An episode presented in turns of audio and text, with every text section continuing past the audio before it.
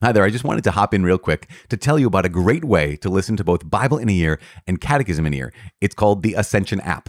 Not only does the app contain the entirety of both podcasts, it also includes transcripts of each episode, the full text of the Great Adventure Bible, and the Ascension Catechism, over 1,000 answers to tough Bible questions we couldn't get to in the podcast, bonus content from the Bible in a Year Companion, and so much more.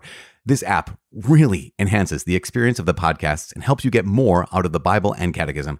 I highly encourage you to check it out in the App Store. Just search Ascension app or text the letters APP to the number 71391 to get a download link sent directly to your phone. Thank you so much again for being part of this community, and God bless.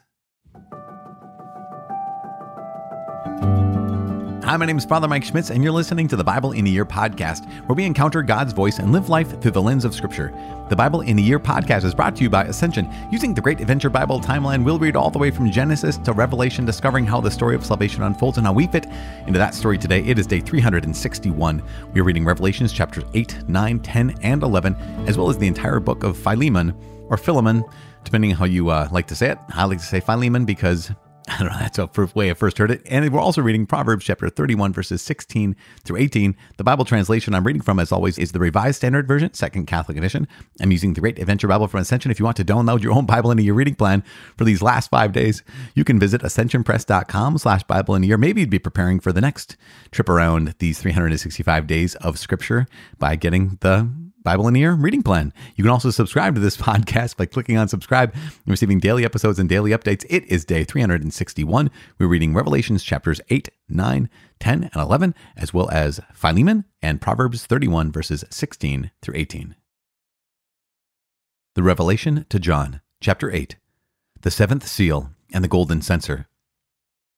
When the Lamb opened the seventh seal, there was silence in heaven for about half an hour. Then I saw the seven angels who stand before God, and seven trumpets were given to them. And another angel came and stood at the altar with a golden censer, and he was given much incense to mingle with the prayers of all the saints upon the golden altar before the throne. And the smoke of the incense rose with the prayers of the saints from the hand of the angel before God. Then the angel took the censer and filled it with fire from the altar, and threw it on the earth. And there were peals of thunder, loud noises, flashes of lightning, and an earthquake the seven angels, and seven trumpets. Now the seven angels who had the seven trumpets made ready to blow them. The first angel blew his trumpet, and there followed hail and fire mixed with blood, which fell on the earth.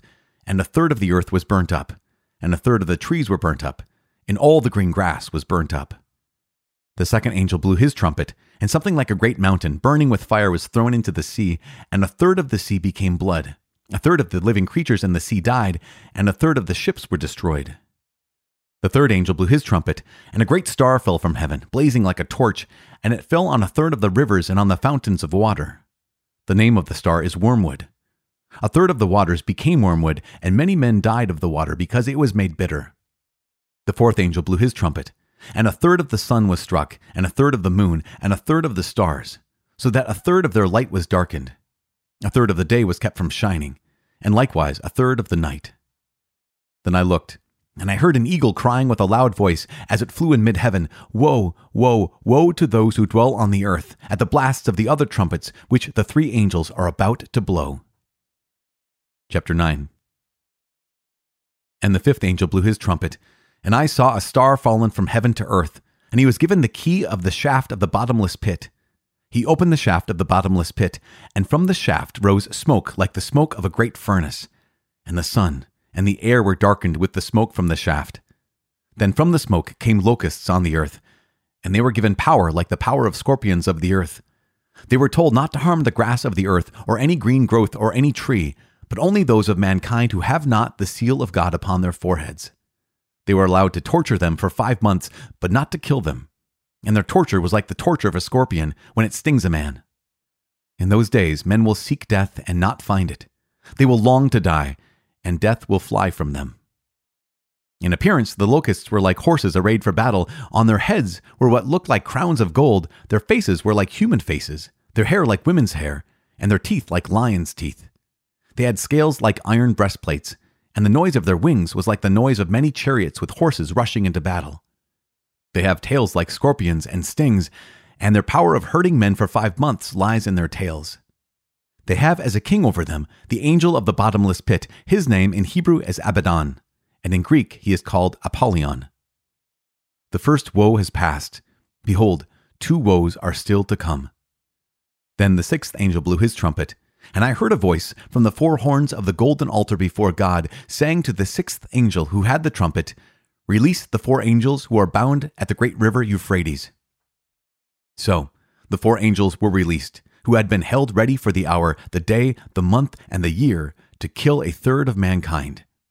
The number of the troops of cavalry was twice 10,000 times 10,000. I heard their number. And this is how I saw the horses in my vision. The riders wore breastplates the color of fire and of sapphire and of sulfur, and the heads of the horses were like lions' heads, and fire and smoke and sulfur issued from their mouths. By these three plagues, a third of mankind was killed, by the fire and smoke and sulfur issuing from their mouths. For the power of the horses is in their mouths and in their tails. Their tails are like serpents with heads, and by means of them they wound. The rest of mankind, who were not killed by these plagues, did not repent of the works of their hands, nor give up worshipping demons and idols of gold and silver and bronze and stone and wood, which cannot either see or hear or walk. Nor did they repent of their murders or their sorceries or their immorality or their thefts. Chapter 10 The Angel with the Little Scroll. Then I saw another mighty angel coming down from heaven, wrapped in a cloud, with a rainbow over his head, and his face was like the sun and his legs like pillars of fire.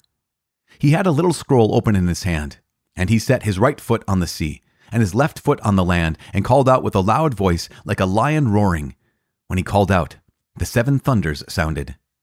And when the seven thunders had sounded, I was about to write, but I heard a voice from heaven saying, Seal up what the seven thunders have said, and do not write it down.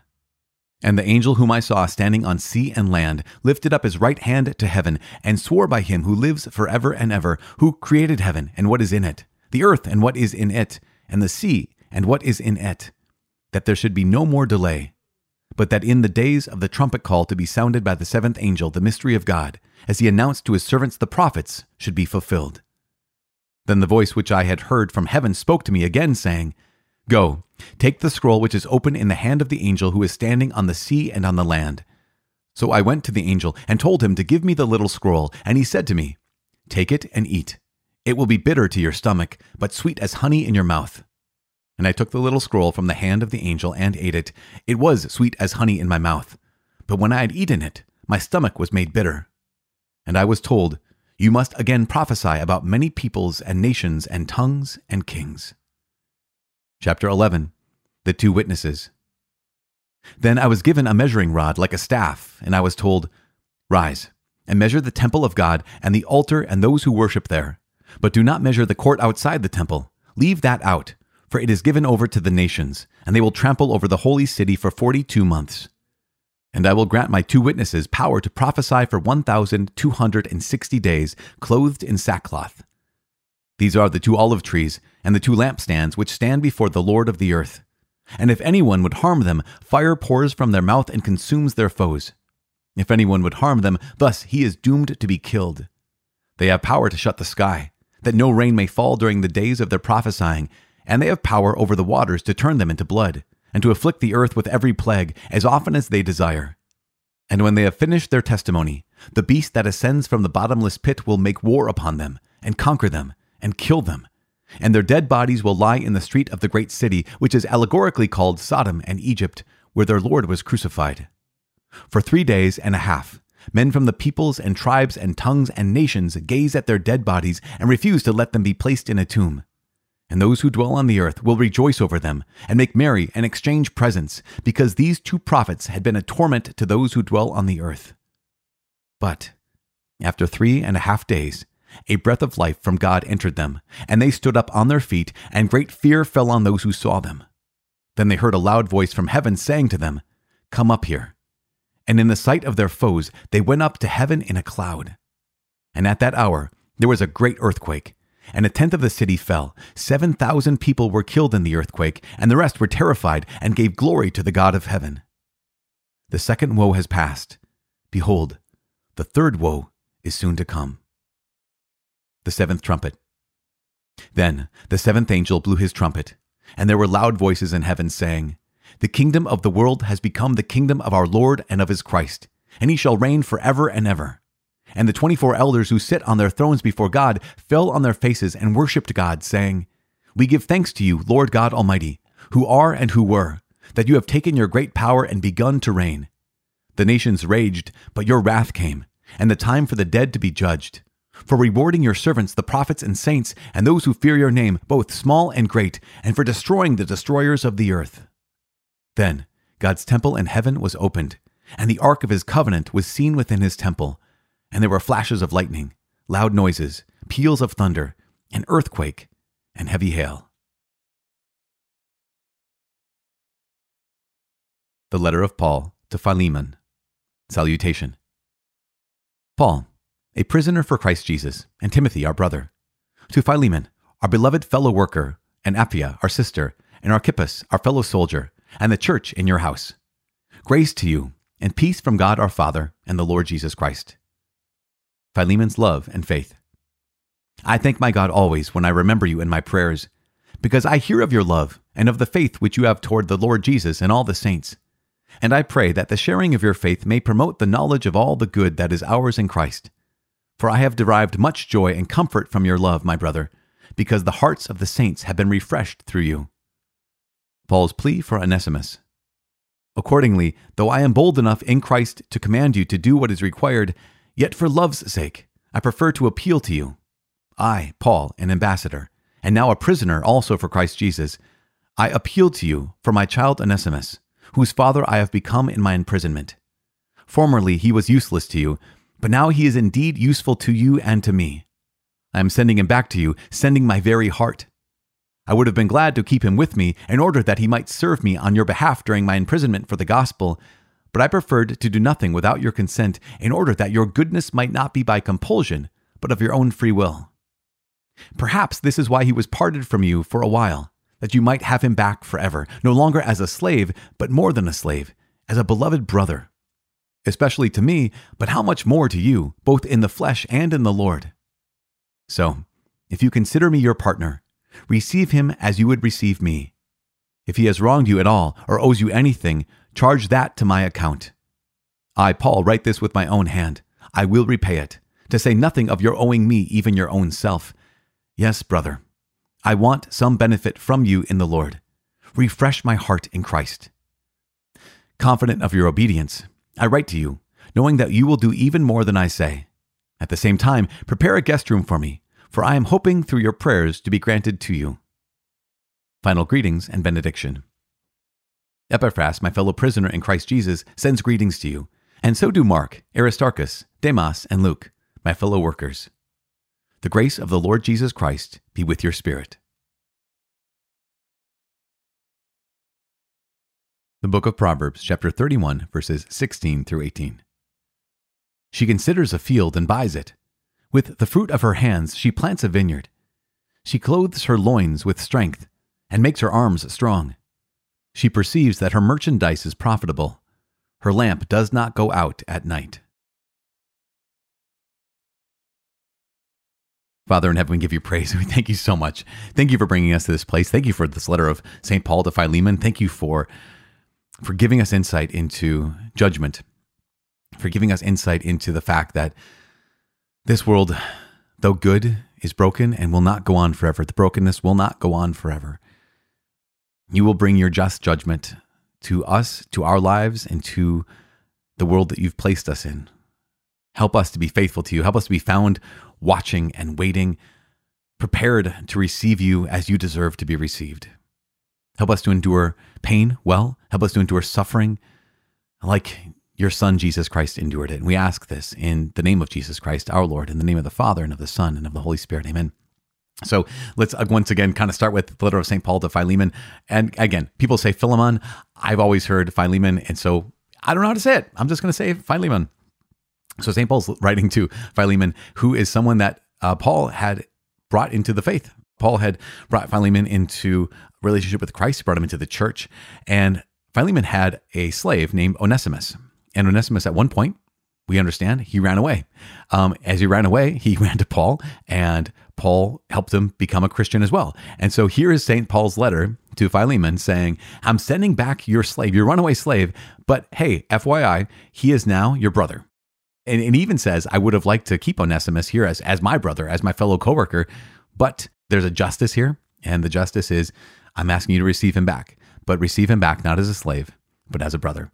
And there's just something just really powerful about this because again, one one of the claims that's that's leveled is that people tried to use the scriptures to uh, validate or uh, endorse slavery.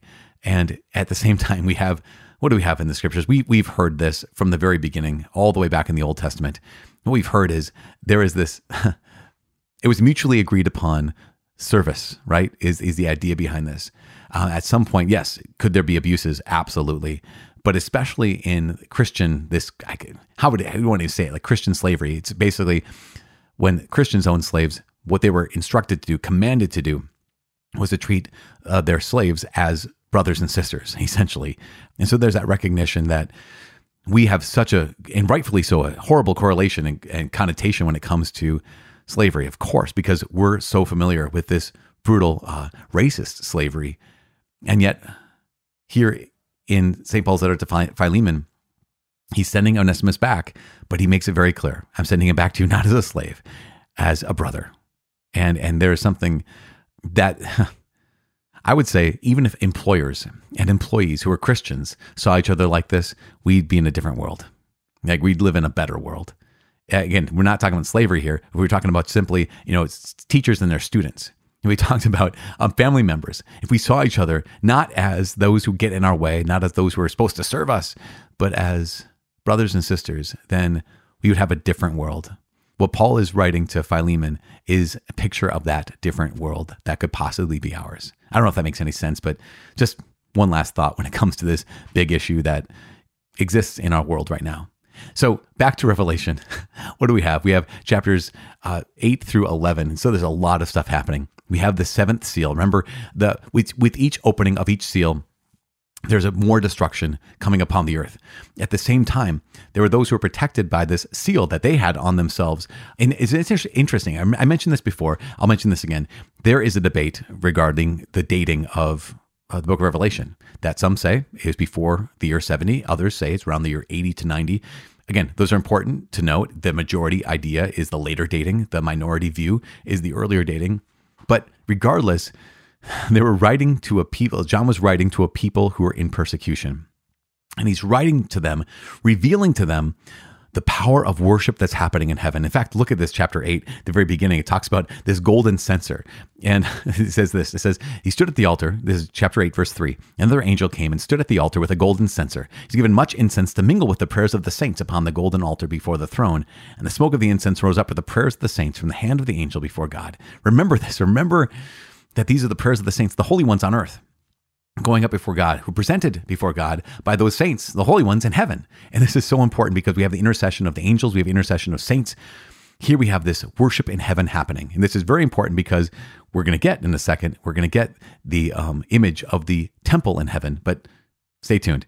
We next have the seven trumpets. So the seven angels, the seven trumpets. We first have the seven seals, then we have the seven trumpets. This is hopefully you noticed that from the scrolls, there were yep, there was some pretty big destruction came upon the earth, and those correlated with the uh, destruction that Jesus Christ Himself had prophesied would happen. Like every one of those those seven uh, images of destruction correspond directly with what Jesus had said. Now we have the seven trumpets, and you can notice this is that there's even more destruction. There's also going to be seven bowls, and the seven bowls are going to be even more destruction. So just keep that in mind. We have the seven seals, the seven trumpets, and the seven bowls that mark destruction. Now this can be a lot to take.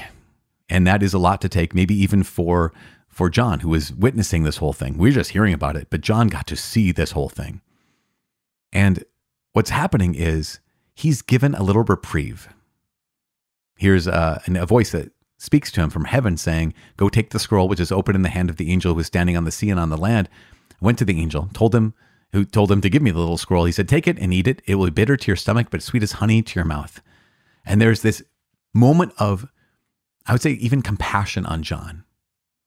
At the same time, this scroll that's bitter to his stomach but sweet to his taste, it relates both the sufferings and the victories of Christ's church. He's given both a taste of the desolation and a taste of the consolation before he has to prophesy again about many peoples and nations and tongues and kings. Now, this is just, again, it's fascinating.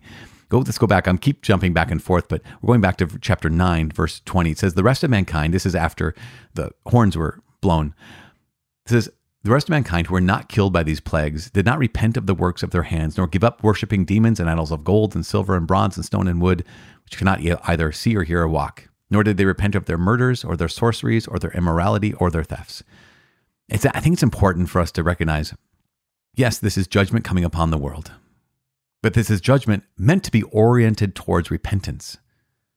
This is so important for all of us. I, I mean, even right, Peter said this. He said, when you're considering the Lord's return, delay, it's not delay. It's he's God's being patient. He's being patient so you can actually turn back to him. At some point, though, I'm not going to say God's patience runs out. That, that's not true. God doesn't run out of patience. God is long suffering. He endures so much. But at some point, the time, the opportunity runs out. And this is one of the messages of Revelation. It's one of the messages of, of, the Bible is that here is God who loves you so much. He loves me so much. He loves all of us so much, every single person. And at some point, the time is going to run out. Again, it's not God's love that runs out. It's not his patience that runs out. It is just the time. At some point, we get what we've chosen. And even after some of these plagues and after some of these, these devastating things happening upon the earth, there are those who will continue to choose themselves. They'll continue to choose anything but God. In chapter 11, we have these two witnesses, and, and these two witnesses, you know, it's very, very uh, mysterious who they are. They could simply be, you know, two Christian prophets in this in this context.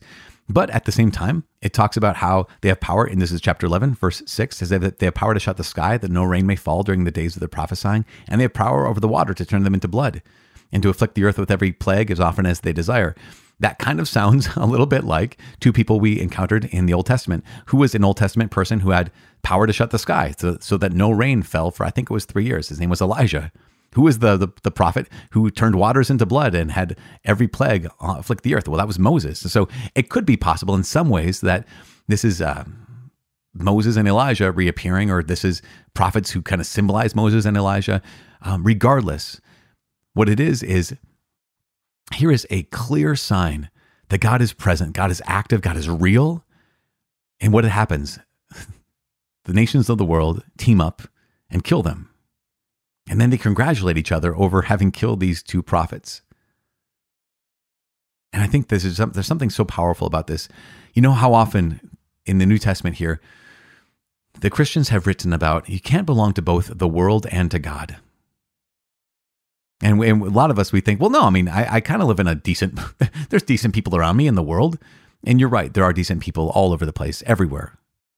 At the same time, when we fully belong to the Lord, in some ways, we can see ourselves and say, I don't really belong to this world. I don't really belong here. I don't feel like I fit in.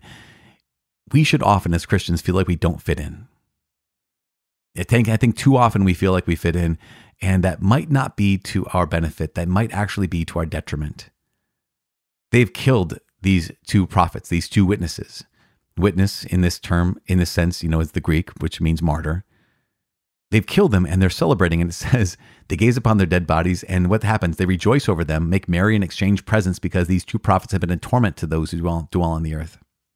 And that's what the world does to prophets. Sometimes the world recognizes that they were holy, but gosh, you can even think of people that have died recently in, in our age who have been clearly holy. And yet, people call into question their holiness. Maybe they had something going on. Maybe they had some ulterior motive. Maybe there was some other kind of, you know, deception happening in their life. And of course, we're all broken, but think about how much the world hates holiness. I think we like it from afar, but when it's up close, we don't like it. And so we have this opportunity. The opportunity is to turn back to the Lord. Last little note. At the end of chapter 11, we have John looking into heaven. He says this, verse 19 Then God's temple in heaven was opened, and the ark of his covenant was seen within his temple, and there were flashes of lightning, loud noises, peals of thunder, an earthquake, and heavy hail. Once again, like a Mount Sinai situation, but also he sees the ark of the covenant. This is the end of chapter 11. This is absolutely so important for us to pay attention to. Why? Because the Ark of the Covenant has been lost. Remember, Jeremiah hid it away hundreds of years before this. And now John sees it for the first time in his entire life, for the first time in centuries. He looks into heaven and he sees the Ark of the Covenant. This is so important. Why? Because it's in the Lord's temple. Remember, the worship that was happening in heaven is now happening in Christian churches. It's happening on altars, it's happening in the Catholic Church all of the time. This is the place. This is the action and this is the work that you and I are made for. I'm sorry this is so long, but again, we only have a few days left with each other. But here we are on day 361. What a gift it is to just, again, hear. It's not a gift to hear about judgment, but it is a gift to hear. Ah, here's what the Lord is doing. He has brought judgment to the world. He will bring it again, not to punish those who are innocent, but to bring justice to this world. I'm just praying for myself, and I pray for you that we can be recipients of God's mercy, even in the midst of the need for justice. I'm praying for you. Please pray for me. My name is Father Mike. I cannot wait to see you tomorrow. God bless.